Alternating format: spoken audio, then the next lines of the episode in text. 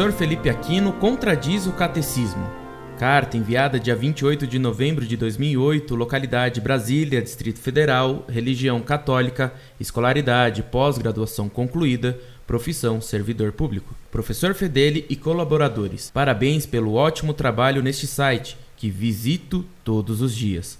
A leitura dos artigos aqui publicado é de grande valia, quase pré-requisito, para uma melhor compreensão do Tratado da Verdadeira Devoção à Santíssima Virgem, São Luís Maria Montfort, assim como exercícios espirituais de Santo Inácio de Loyola. Compreendi os autores quando falavam de potência, alma e espírito. Obrigado pelos alicerces. Regularmente leio os artigos publicados pelo professor Felipe Aquino no site da Canção Nova e no site Cleófas. Pediria que me esclarecessem uma aparente contradição entre o Catecismo da Igreja Católica e a esta resposta do professor Orlando Fedeli publicada na seção Cartas. Quanto à atuação do Espírito Santo em outras religiões, isso é completamente falso.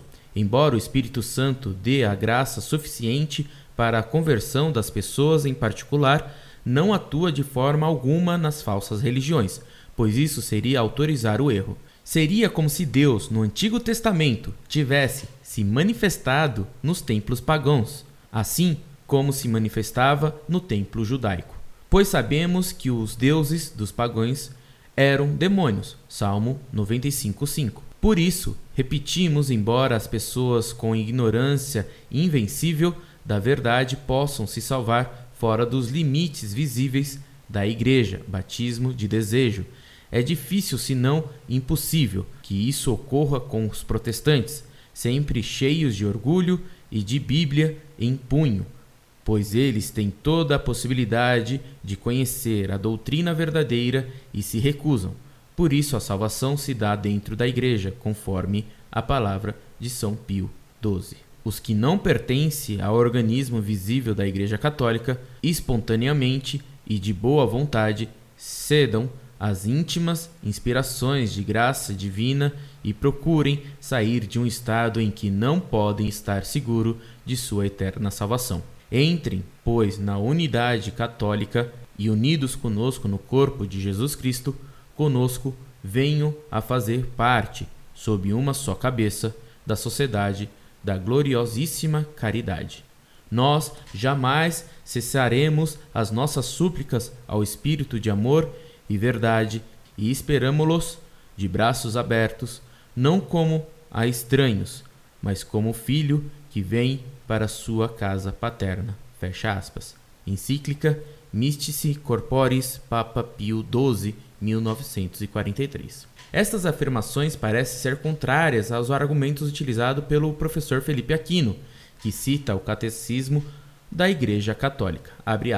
A Igreja Católica olha com respeito os cristãos que estão fora dos limites. O catecismo nos ensina algo muito importante sobre isso. O que hoje em dia nasce em comunidades que surgiram de tais rupturas e estão imbuídos da fé em Cristo não podem ser arguidos de pecado de separação. E a Igreja Católica os abraça com fraterna reverência e amor justificados pela fé recebida no batismo, estão incorporados em Cristo e por isso, com razão, são chamados como o nome de cristão e merecidamente reconhecidos pelo Filho da Igreja Católica como irmãos do Senhor.